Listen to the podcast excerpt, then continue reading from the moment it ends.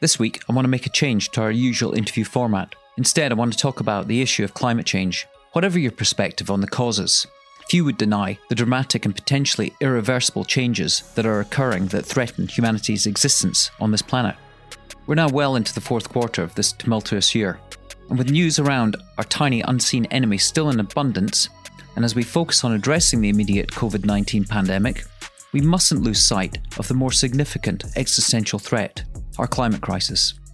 The urgency to build on the much cited we're all in this together sentiment cannot be overstated.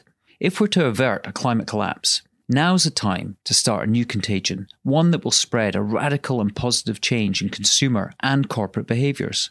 We all know that behaviour change is hard, but we should take inspiration from positive societal shifts that have emerged during recent months.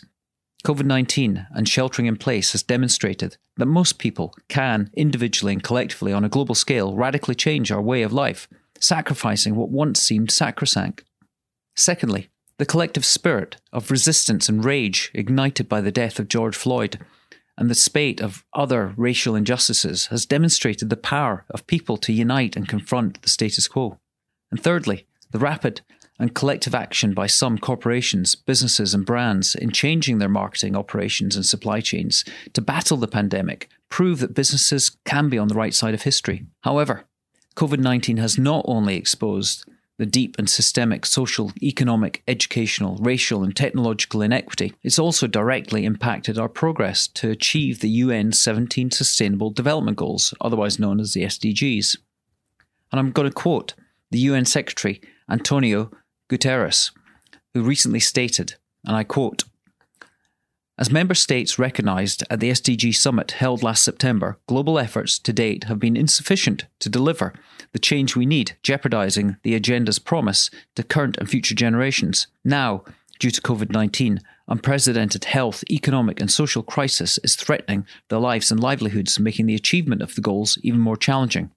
End quote. The climate target adopted at the UN's 2015 Paris Agreement was to keep global temperature rise this century to less than 2 degrees Celsius, above pre industrial levels, but it also set a 2030 target to limit the rise to 1.5 degrees.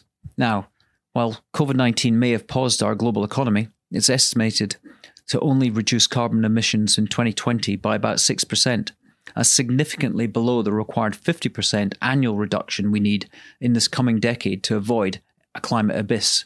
And that's the point at which there may be no way back.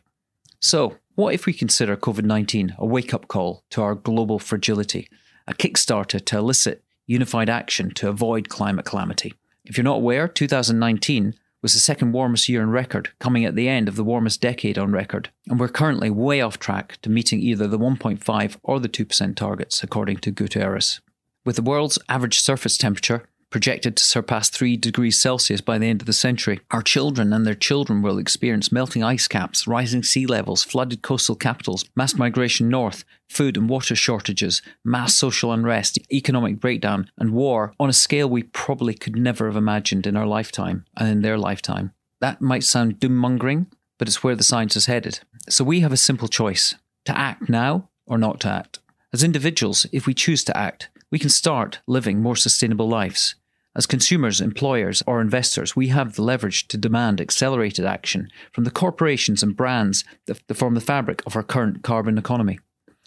We have individual role models around us. People like Bea Johnson, the French mother of two children, with her husband, who have been actively going packaging free for a number of years. Read her book, check out her YouTube channel, check out her TED Talk.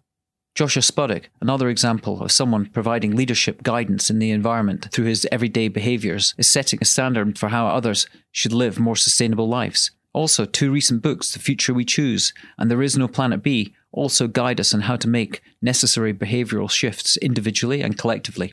For businesses and brands, this is an opportunity to take a genuine stand, not with words, but with actions. This is the time to shed the all too common corporate crutch of claiming brand purpose. Instead, businesses and brands must re engineer, drive wholesale operational transformation to activate radical regenerative change. What we need is collective abortive activism. I think most people would agree that there's been insufficient governmental action and splintered political will to decarbonise the economy.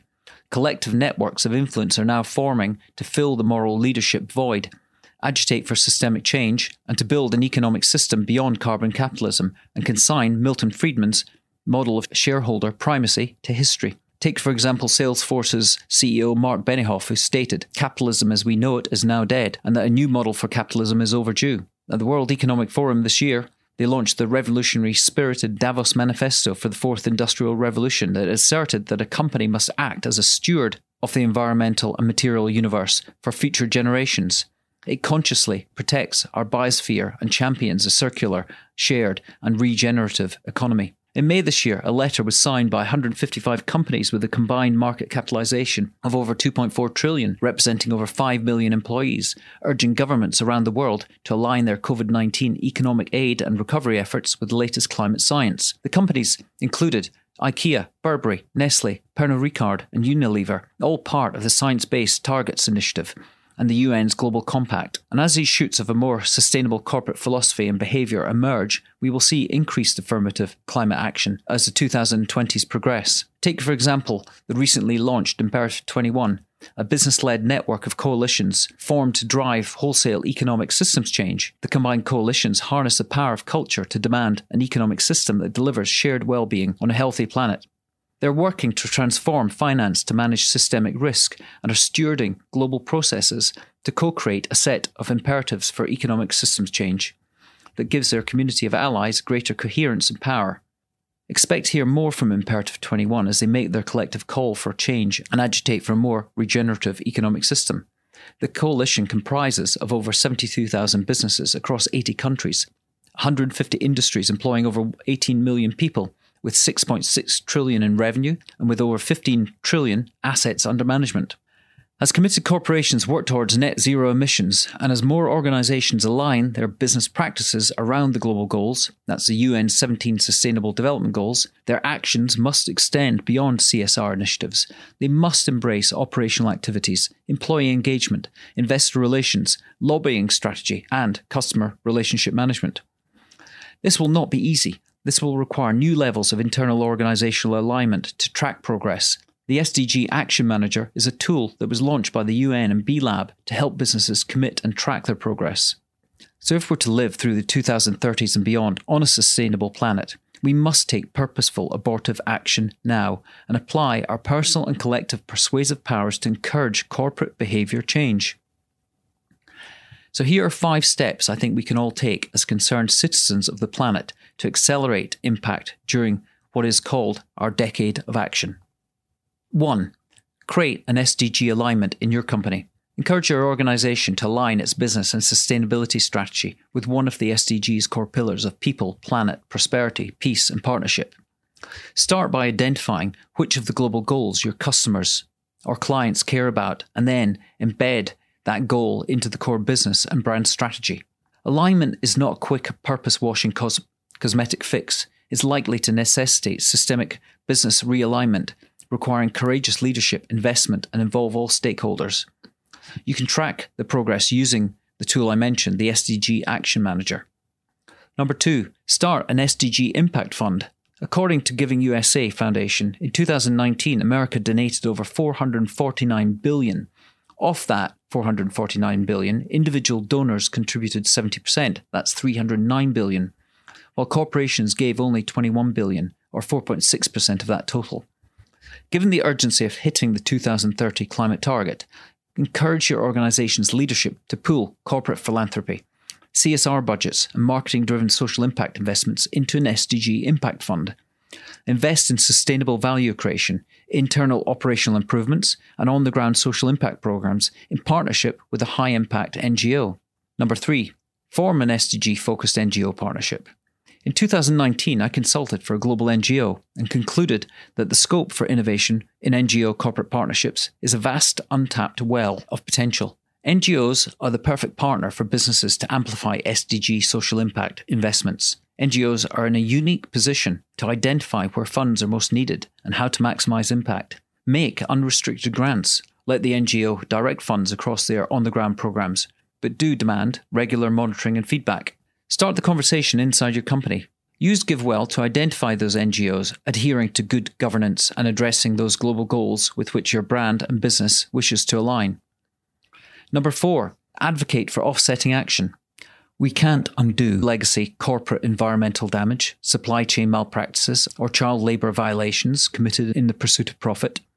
However, as more business leaders acknowledge or commit to abandoning the damaging concept of shareholder primacy, now is the time to advocate that your organisation embraces a triple bottom line framework start an internal movement to catalyze a shift in corporate culture and encourage leadership to pledge to become a B Corp or a B movement builder. I've already mentioned Imperative 21. Encourage your business to join that coalition. Take their lead. Be on the right side of history. 5. Fight to flip lobbying. Corporate lobbying may have become the most powerful yet environmentally damaging force in determining government policy shifts. In 2019, 11 leading environmental and sustainable business organizations published an open letter in the New York Times urging the CEOs of corporate America to step up and adopt a science based climate policy agenda aligned with the recommendations of the Intergovernmental Panel on Climate Change this letter was a call to action for businesses to make a genuine commitment to net zero emissions by 2050. It called on them to lobby governments to implement the necessary policies at national, subnational,